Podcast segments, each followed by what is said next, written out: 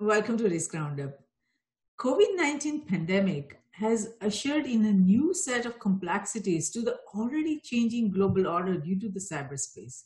Now, as the first wave of COVID-19 seemed to be leveling in some nations, what is becoming clear is that the world order everyone is used to seems to be collapsing. Now, since the pandemic has pushed the world towards a profound and lasting shift in the relative balance of power, the question is, where is this power struggle take, taking us? How will it reshape the global order? To discuss COVID-19 impact on the world order, I'm delighted to welcome Professor Dr. Maha Hosain Aziz to this Roundup. Dr. Aziz, an NYU professor, is the author of the book Future World Order. Welcome, Professor Aziz. We're honored to have you on this Roundup. Hi, thank you so much for having me. Wonderful, Professor Aziz. So, congratulations first of all on your book the future world order and the other one you just finished writing.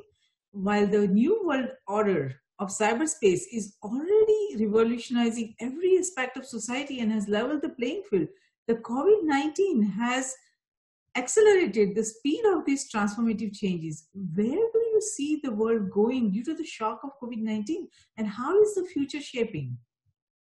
That's a great question. I think uh, I think it's worth first reflecting on where we were just before COVID 19 and then recognize the effect that this pandemic has had.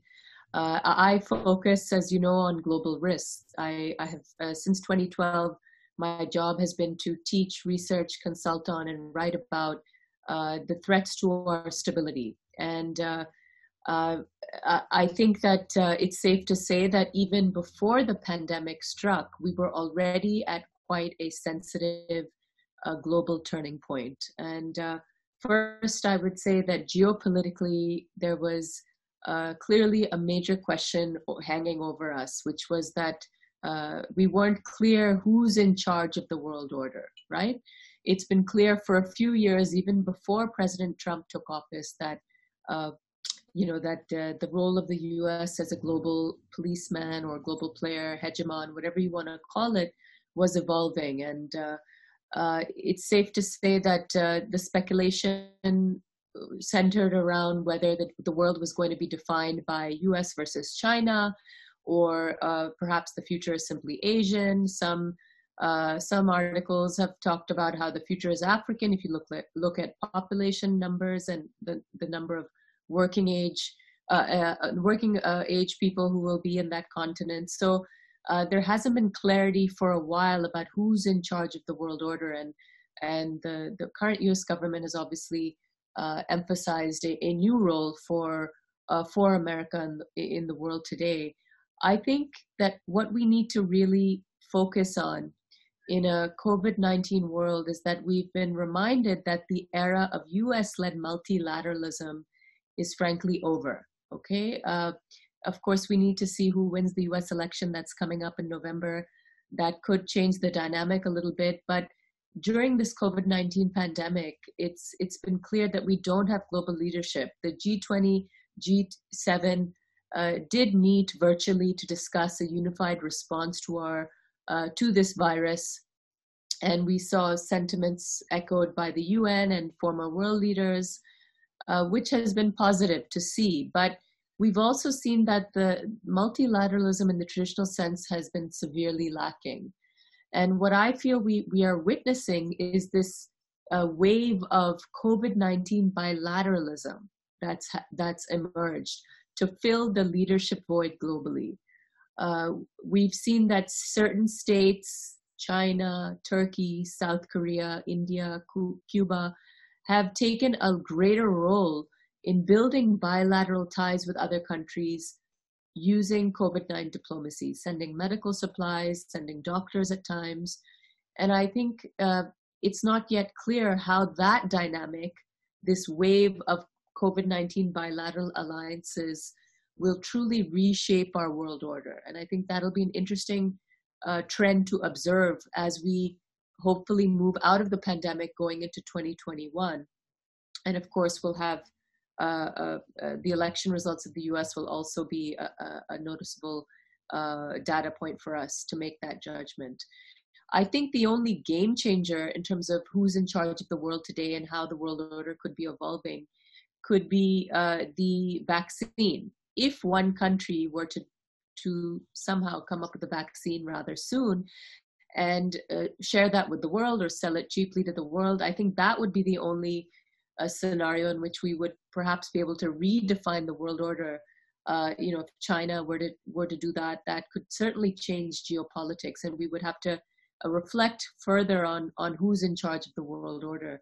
I think what's also interesting to see and has implications for global global risk, for geopolitical risk and stability, is the fact that we've also seen bilateral alliances building between state and non-state actors. So you see not just um, not just certain governments, but you see private citizens, specifically billionaires, who are directly uh, approaching world leaders with medical support uh, under the guise of COVID 19 diplomacy. People like Jack Ma, Adrian Cheng, Bill Gates, even Elon Musk. Uh, and I think it'll be interesting to see how the very nature of power and alliances is going to change because of that as well, um, going into 2021. But the uncertainty is what will add to our risk. Um, yes. And I think the question to watch for, the question to answer going into 2021 is could COVID 19 diplomacy, this unique form of COVID 19 diplomacy, reshape our world order and our power structures? Yes, uh, yes. Yes, yeah, exactly. Or could it be vaccine nationalism? Maybe one country comes up with the vaccine and doesn't want to share it uh, with the rest of the world. I think that could also change the dynamic of how we understand the structure of the international system, multipolar, bipolar, or or as I said, if is it is it simply going to be defined by bilateral relationships? Yes, uh, yes. I, I, hear you because you know, the, like you said, you know, there are many different variables. It is the geopolitics of cyberspace was already shifting the you know dynamics about who is going to lead the world, especially in the cyberspace. Now it's not just the cyberspace. Now we are, you know, hit with this pandemic. So yes, all these complex challenges are there, and unfortunately, we have witnessed that, you know, there rather we have witnessed a lack of cooperation between nations, and you know, failing of leaderships, failing of you know many different, uh, you know, variables that we would like to see. Failing of institutions and failing of processes failing of globalization failing of supply chains. So there are many different variables that we have witnessed. So yes you know the who is going to come up with a vaccine? That will certainly help the global community stabilize because then there would be hope. But the vaccine itself will probably not be the solution eh, because of the complex nature of this virus. One vaccine probably may not be you know uh, the solution that we all are you know looking forward to. So we will see you know in the coming years uh, or coming months i would say. Uh, hopefully it's not years that you know how it is shaping and how this pandemic is uh, you know reshaping the world not only in cyberspace but you know in all the spaces that we have defined so far. But the future of the world order is not preordained. And one thing seems certain that where we go depends heavily not on any nation's ability to survive the fallout, but also to collaborate and cooperate to shape and secure cyberspace. So we are, you know, here cyberspace. It's a wild west of cyberspace. You know, there is uh, nobody in control right now. There are so many complex challenges. While you know we are seeing cooperation, like you said, between you know institutions, between you know individuals who are high net worth and who has uh, the capacity. They are trying to reach out to you know many other countries and you know on their own capacity. But there are many different variables that comes into play. And looking at the state of the complex challenges emerging from the covid-19 response and the mostly absent cooperation between nations in all spaces cyberspace aquaspace geospace and space. What can be said about the future world order? Because we are talking not only about cyberspace but all these interconnected spaces that we have because of the cyberspace. I think the very fact that we won't have clarity on the world order the structure of the world order who the leading players players are i think uh, i think that's going to be a problem that will you know hover over us for for some time. Um, it, we we will just have to wait and see but i think it's encouraging that there is a bit of dialogue happening about whether there's a need to rethink the G7 or whether there's a need to rethink the UN. I mean, we've had these debates in the past, but more recently here in the UK, uh, uh, Prime Minister Boris Johnson has talked about whether we need a new type of global advisory body, a body called the D10, he's, he's termed it.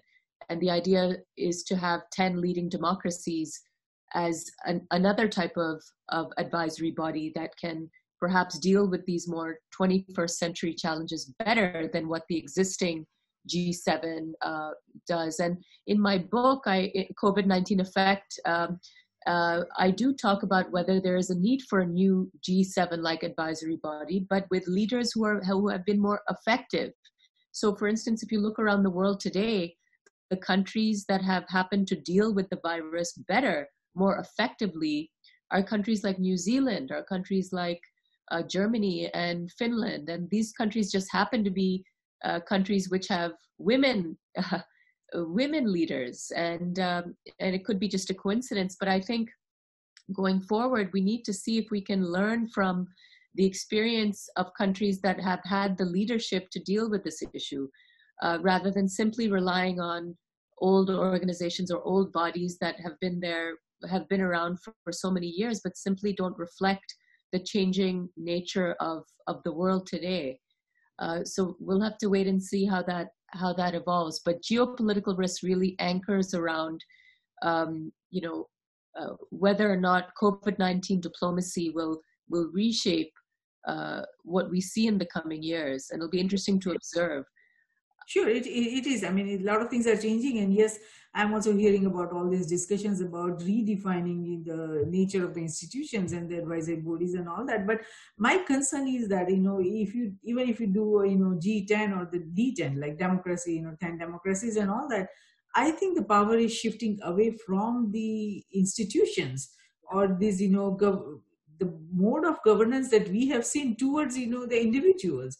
Because with the you know because of the cyberspace every single individual now has the power. They are a part of discussion in how they want to you know uh, see the world how they want to reshape the world. And as we saw with the black lives matter here you know yeah. one single incident you know galvanized everyone. They took to streets and they want a change you know that they want the inclusiveness and they want stability. So i think you know it's not just the democracies that we are seeing. I think the individuals are you know going to shape the conversation and hopefully that would be for the better because you know if, if we do want inclusive governance model we do want you know inclusiveness in the processes that we define so that you know everyone has a stake in the future that they are shaping and they are becoming accountable. So that would be very interesting to see. Now, the COVID 19 crisis, we are seeing, has indicated many turning points. The reversal of the globalization. I hope that it's only short term and it's just a pause, but we do see the reversal. And we are seeing the decline of EU in you know many ways and perhaps the end of you know the united america that we were so used to with the protests that we just saw you know with the black lives matter and uh, what we are seeing with the deeply divided america. So there are many changes happening, many turning points. So, what are the implications from your perspective of these turning points that we are witnessing, not only for globalization, but for the decline of EU and the decline of the United America and the deep divide that we are witnessing here? I think that's a great question. I think we, again, if we reflect on the pre COVID scenario, right? The reality is there was a political struggle focused on this crisis of legitimacy in in many political systems. It wasn't just uh, developing markets. We saw anti-government movements brewing across certain uh, across Europe. We we saw um, uh, corruption, anti-corruption movements against certain political leaders in countries like Brazil, South Korea. I think it's safe to say in the last few years, and particularly in 2019, tech-armed citizens have been empowered to challenge their governments in ways that we've really not seen in the ever before. And I think this has really led to a larger debate that has been exacerbated by COVID 19 as to whether our current political systems are really in a position to deliver what we need. And it's, it's really pointing us in the direction of whether democracy is it still the best system? Because that's what we assumed in the post Cold War era led by the US. Uh, that's what we assumed. But clearly something has shifted even if you reflect back Arab Spring onwards, there have been citizen led movements against policy, political systems, political leaders in frankly every part of the world. Something is not working. And I think what we what we ideally would want to see is that we reflect a little bit more on the social contract, that relationship between citizen and government. It's clearly strained, and it doesn't matter democratic, non-democratic. Citizens are are frankly quite enraged, and it's only been exacerbated by COVID nineteen. I mean, maybe there was a brief period when we were. I know I was hanging on the word of of our world leaders. I was I was desperately watching speeches by you know press conferences hosted by President Trump and by Boris jo- uh, Prime Minister uh, Johnson here, hoping that they would get us out of this pandemic sooner. But as time has has gone on, we've we've seen a resurgence in frustration against our governments because of the strategies or lack of strategies that they've used in regards to COVID nineteen. Um, we saw we saw protests in the UK, Germany, India, Iraq against the lockdown measures. More recently, there's been a lot of talk about contact tracing uh, policy to, to keep track of the virus and how, in certain contexts, that might infringe on individual rights. Uh, on the other hand, in certain other countries, we've seen leaders use this pandemic as an opportunity to be more autocratic, for instance, in the Philippines and in Hungary uh, and Myanmar. So I think uh, COVID 19 has exacerbated um, this idea of, of, of, a, of a political legitimacy crisis, where we as citizens have really uh, recurrently felt that something is not working. And in fact, my students, my grad students and I at NYU, every year we, we do a, a top 10 list of the global risks for the coming year, and we do it in partnership with Wikistrat, which is a crowdsourced consultancy.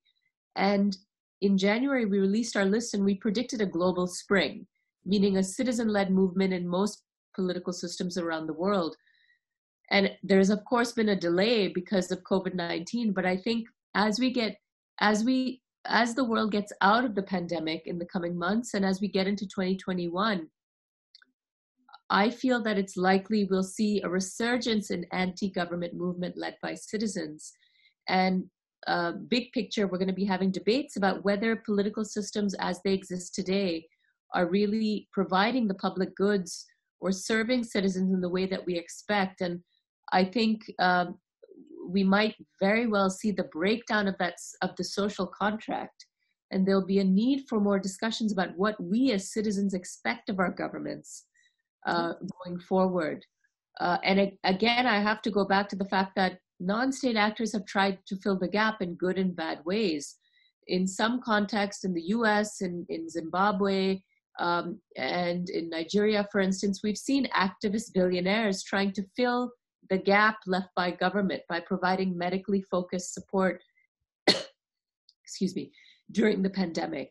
Um, but we've also seen negative actors try to fill the gap left by government. For instance, in Italy, Afghanistan, you've seen criminal and terrorist groups, respectively, trying to provide uh, uh, for people where government is falling short. And I, again, I, I, I think we'll, we'll be dealing with this identity crisis politically uh, going forward, um, unless there's some visionary who sets, who, who kind of tells us what uh, uh, what what we should expect of our governments. And but i just don't see the leadership anywhere political leadership. Yes, I mean, I, I hear your point, and that is the whole uh, challenge that, you know, the models and the processes and systems that we were used to, that those are all, you know, becoming outdated because of the cyberspace and because of the democratization of innovation and the voice that the social media has allowed to each and every one of us. So, yes, everything is going to change. And the reason, it is a good thing because we will have the inclusiveness of you know many many more people in the governance processes in all other processes that we would you know hope to see because you know for the benefit of the protecting the future of the humanity because if only few people or if any one visionary i don't think any one visionary can shape the entire future of the humanity. We, we need to have more collective you know governance processes irrespective of whether it's a political process or a risk management process. You know we do need a collective you know uh, effort and the cities the communities that we are witnessing that are being built on in cyberspace that is all very welcoming because we are seeing like-minded people trying to come together. Like for uh, instance you know on risk group we are a community of strategic security you know uh, professionals that want to do everything in our power to protect the future of the humanity. So we we are witnessing many communities like you know what we are seeing on risk group then there are you know many communities that are shaping for you know open source forum you know or crowdsourcing. There are many different communities shaping up. So the purpose behind that is that like-minded people come together to discuss, to brainstorm, to debate, you know, where the world should go. It is not one individual that is going to define and shape the world. It's going to be a collective effort. And that is what, you know, is required because we do need inclusiveness in the processes for the coming tomorrow. So as we see in the China, for instance, if we take an example, China has thrived so far on just, you know, an agreement between uh, the the leadership and the citizens where citizens are largely you know politically silent and inactive. They are not uh, part of the conversation. Like you know in the, on the contrary if you see india everybody is involved in the political process. Everybody has opinion. It is such a dynamic you know such a dynamic conversation happening in india. But china is an entirely different and they are under the control of the communist party of china. So eh, they are going to go through many changes. It is not only a battle between democracy and you know communism. It right. is also a battle between you know how the leadership you know parties irrespective of the model that we are witnessing you know they are how they are interacting with their citizens what kind of services they provide how they provide how they involve the citizens. So lot is going to change. So especially if you look at the covid-19 do you see that that is going to threaten the communist party of china because of the way they uh, the how the entire lockdown went into the wuhan area and how the citizens were treated. Do you see that some sort of uprising will you know emerge because of that? I, I mean I, that's a good question. In regards to china i think that in recent years there have been you know there has been coverage of how there are sometimes youth led movements that are online uh, about more democratic rights. But it seems as though China has turned a corner. I know there's been an outbreak in Beijing in the last day or two. Um, but I think at this stage, the, the, there will more likely be political upheaval in other countries where uh, the pandemic is still, you know, we're still debating the specific lockdown policies there will be concern about whether contact tracing is infringing on people's rights. I think there's more potential for there to be an uprising in, in democratic countries where the expectation of government is perhaps uh, different and there's uh, more opportunity for citizens to to be more vocal about what what they expect or what they don't expect. Uh, so it'll be interesting to observe, definitely. But in many ways, China has tried to lead the charge in terms of you know in terms of uh, you know earlier before covid-19 they talked about being the leader of globalization uh, because us was taking a different role.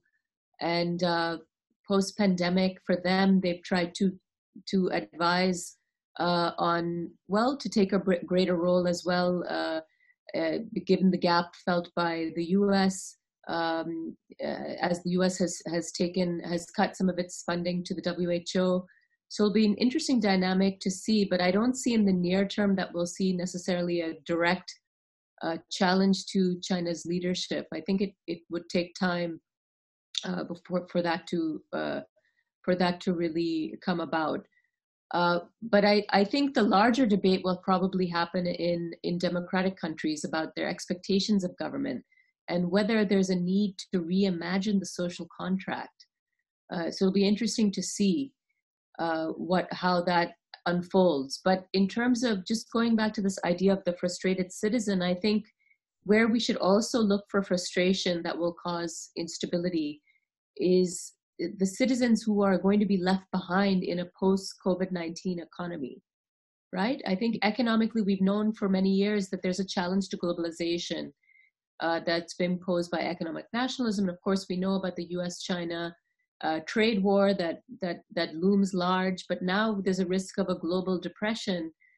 And I think there isn't yet, we're not yet really clear about how badly this will affect us in the long run.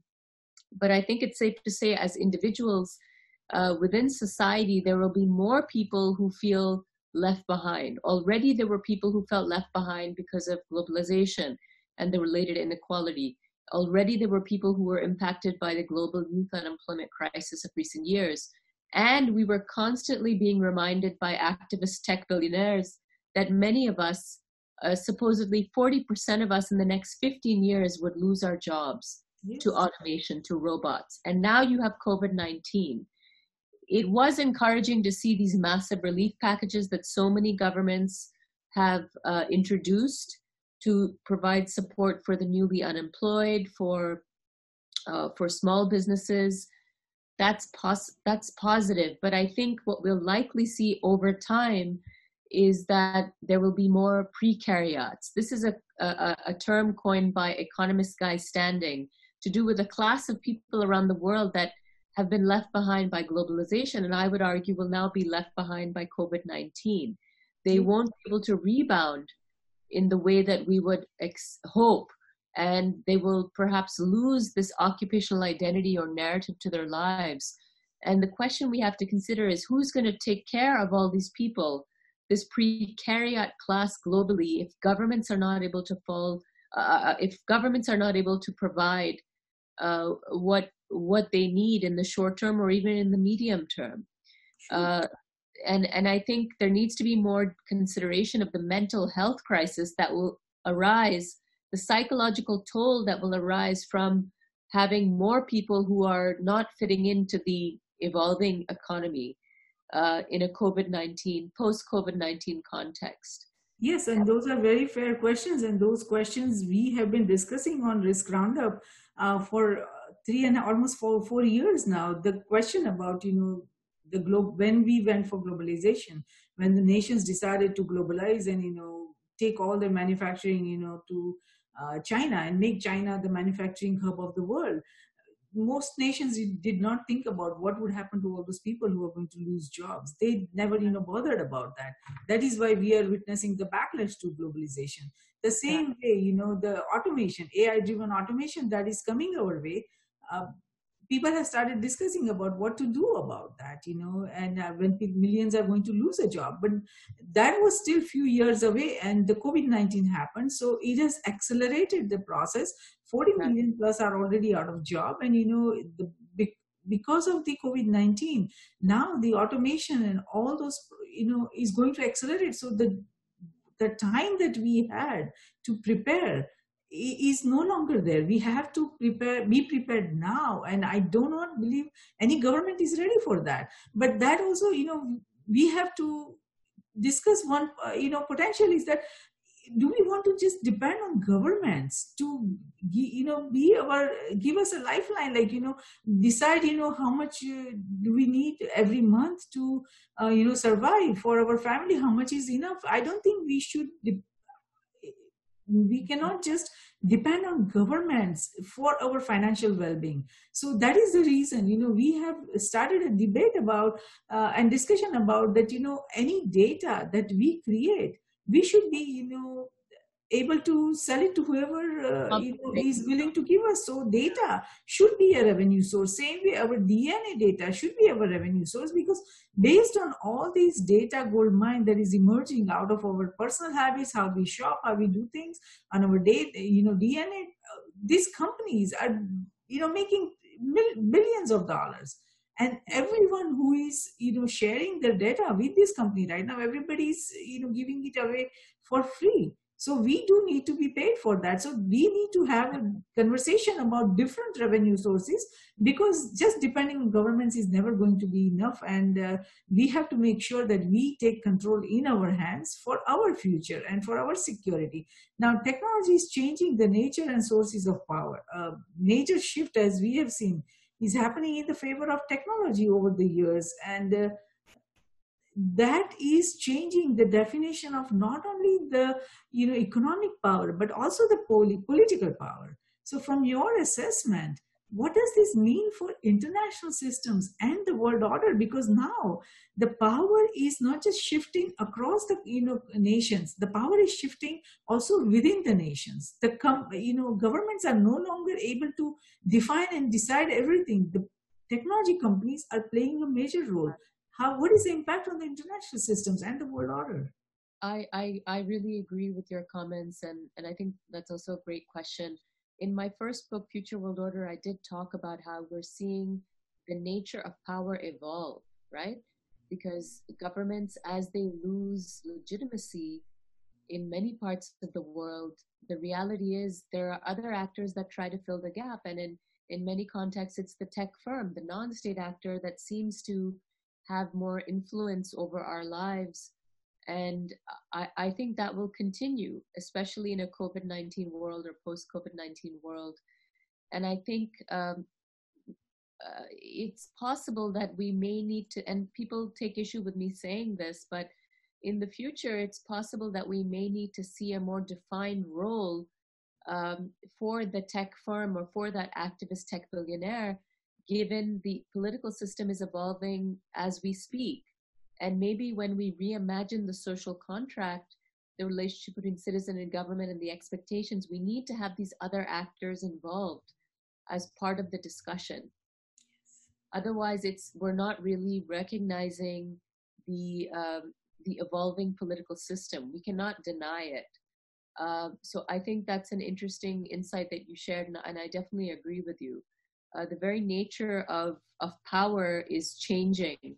Um, going to your point, your point about uh, you know the data that we offer to uh, to tech firms, and I, I agree with you that there should be more dialogue and hopefully a policy in which we get compensated for the data that we offer these tech firms. And I, I talk about that in my first book, Future World Order, as well.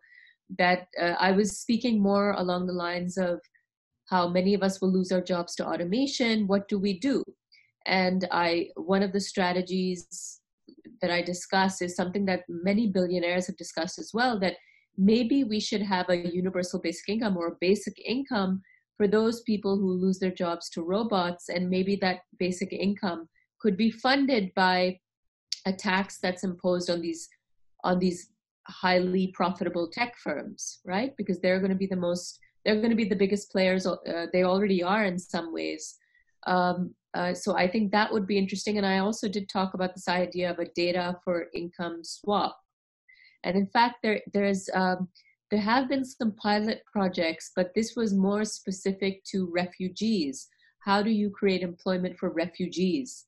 And there's been uh, I'm forgetting the name of the company, but there's a startup that has um, has done this strategy where they they gave phones to these refugees in a particular Syrian refugee uh, camp, and uh, the the the data that these refugees inputted in the in the app led to uh, a data for income swap. So they were compensated by the startup for the data that they were being offered by these refugees. And um, could that be something that could be done on a mass scale? To deal with uh, the uh, the automation related unemployment and now the COVID nineteen related unemployment. Uh, it's definitely a strategy we're going to have to consider, but we can't deny the tech clash, and I think that will continue. That seems to be a growing uh, uh, a growing uh, a risk. This this battle between governments and tech firms, and it's really going to it re- really depend case to case how particular world leaders are working with these tech firms or challenging them. Uh, so we'll, we'll have to wait and see. But but but those are definitely interesting ideas that I think we will have to come to terms with, and frankly, we will have to deal with sooner because uh, the unemployment, the wave of unemployment, has come sooner than we expected, not because of robots, but because of the virus. Yes. Uh, so that's that's uh, that's a really good good point. And again, I have to go back to this idea of who are we going to lean on if governments fall short? And there are more precariats, people who are lacking in, uh, in, in jobs and are sort of suffering from a mental health crisis, what will happen to them? Could we see uh, tech firms or activist billionaires take a greater role in that regard to provide jobs for for uh, this sensitive class that's emerging? So we'll have to we'll, we'll really have to wait and see. And obviously, the the U.S. election could could also be uh, a game changer, right? If there is a change in leadership, although I'm not convinced there will be. Well, it'll be a photo finish. We'll we'll have to wait to the last second to know. But I think even if Biden were to win, a lot of these risks we've talked about are still going to be up in the air. We're not going to necessarily have clarification uh, or uh, a consensus on how to answer these key questions questions about who's in charge of the world order and whether democracy is still the best system and whether the global economy can withstand the threats to globalization and, and so forth and, and everything else that has come with, with COVID-19. So it'll be an interesting few months and year uh, going into 2021, but quite a start to the 2020s this year. It's, it's sad, frankly. Um, very sad. And, and the last global risk that I talk about in uh, my book Future World Order and the coming sequel, The COVID 19 Effect, has to do with the social risk. And you, you mentioned the George Floyd protests earlier. And the reality is, even before COVID 19 struck, there was a significant identity crisis that's, that was brewing in the world. And it really boiled down to this question that many of us have had to answer Are we globalists or nationalists? Do we care about the other? And I think in most parts of the world, whether it was state actors or non state actors, hate groups, extremist groups, it seemed as though increasingly we were being uh, pushed into a corner and saying, you know, what do you believe? Where do you stand on this question? Uh, and uh, we, there are so many examples pre COVID 19 where hate groups were spreading their uh, negative sentiment uh, against migrants, against refugee across Europe, Latin America, and also in the US, frankly. But we saw it also in, against religious minorities in Southern Asia, Myanmar, Sri Lanka, India. Uh, the pandemic, let's face it, has deepened these existing societal strains. It's deepened our identity crisis or this crisis of shared global values. Yes. And it's created new ones. And I think uh, I think uh, we can't deny that uh, the COVID 19 has put a spotlight on these identity issues. And we've seen a, a resurgence in, in violence against uh, or a backlash against certain refugee communities. For instance, there was a lot of coverage about the Rohingya refugees in Malaysia. Um, we've also seen a backlash against East Asians globally because of the origins or perceived origins of the virus in China and, and certainly a resurgence in anti-immigrant xenophobic rhetoric involving uh, certain political parties in Europe. And, and I really, I, I've been asking this for many years, as we've seen extremism has also evolved from uh, Islamist extremism to Hindu extremism to Buddhist extremism to far right extremism globally. Where is the counter narrative to such hate? Uh, because it's not a US led world order and it hasn't been for a while, we've not had a US led international community promoting global values or shared global values that are positive, that could counter the hate. Only Jacinda Ardern of New Zealand, frankly, pre COVID 19 was talking about how we needed on, a, a global campaign against racism. And this was in response to the Christchurch attacks last year but in a in a in a covid-19 world it's it has been encouraging and maybe this is the silver lining of the pandemic that uh, even before the, the, george floyd protests we saw uh, a few citizen-led movements. One that comes to mind is the one shared world movement for global interdependence that we should rally around the global pandemic because we had this shared goal uh, or shared value that we want to all live uh, similarly, Global Citizen is a fairly well-known nonprofit that launched a, a, movement called Global Goal Unite for Our Future. So that was encouraging to see.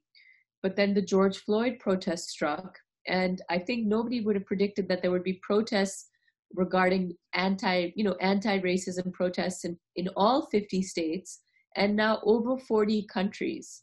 Yes. And again, maybe this is the silver lining that this sad event involving George Floyd happened during the pandemic when we were relatively less distracted and more of us were focused online and saw what happened.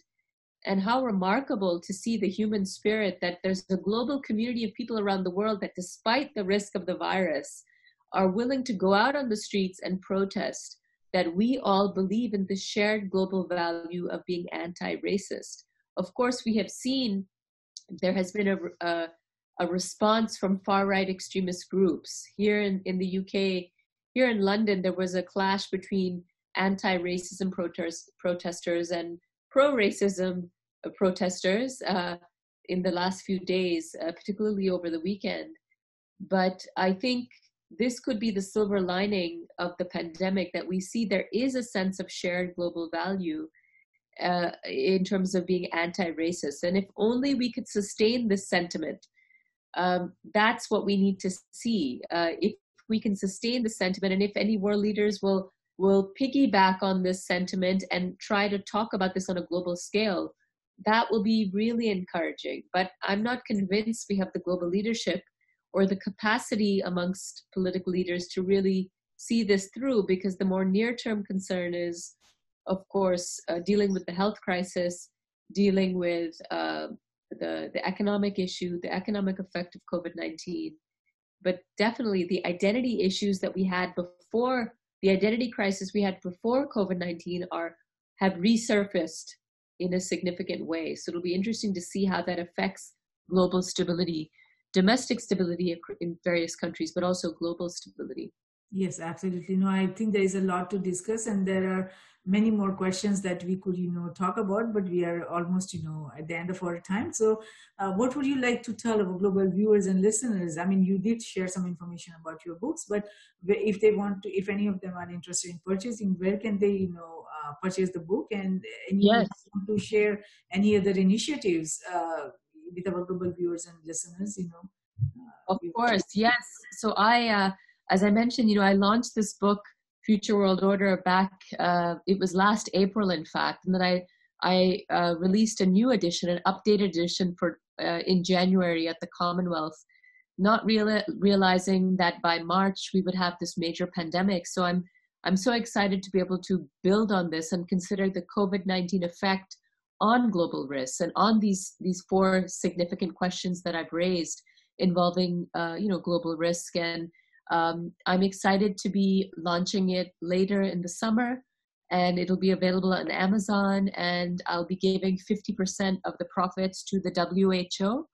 Uh, given, you know, when I read about the US government's decision to cut funding to the WHO and given that so many people have been so uh, forthcoming with their energy to, to, to to deal with uh, the COVID 19 effect and talk about these issues and be more activists, I thought I also have to do my part. So I'll look forward to giving uh, 50% of the profits to the WHO. We are all in this together. Uh, so uh, we just have to keep uh, keep reflecting, uh, keep tra- discussing these key questions. Who's in charge of the world order? Is democracy still the best system to deliver public goods to us in the coming years? Uh, can the global economy withstand the threats to globalization, including related unemployment? And lastly, the identity piece. Are we globalists or are we nationalists? Do we care about the other? Right now, it feels like we do care, which is so uh, heartwarming to see. But we need to see how this evolves as we get out of the pandemic, hopefully, God willing, and uh, get into 2021. So hopefully my book, COVID-19 Effect, will be a useful guide for what's coming and I offer ideas about, you know, strategies about what we can think about uh, in terms of a better world post-COVID-19. Yes, wonderful. Thank you so much, Dr. Aziz, for participating in this roundup today. We appreciate your thoughtful insight on COVID-19 and world order. And I'm sure our global viewers and listeners will benefit tremendously from the information you provided today. And as a result, this risk roundup dialogue has been of service. We thank you for that. Thank you so much. Wonderful. Thank you so much. So Risk Group is a strategic security risk research platform and community. And our ecosystem is the first and only cross-disciplinary and collective community that is made of top scientists, security professionals, thought leaders, entrepreneurs, philanthropists, policymakers, and academic institutions from across nations collaborating to research, review, rate, and report strategic security risks to protect the future of humanity. Add your voice to risk groups. Get involved to protect the future of humanity. Next time, I'm Jayashree, host of Risk Stand Up, signing off. See you next time.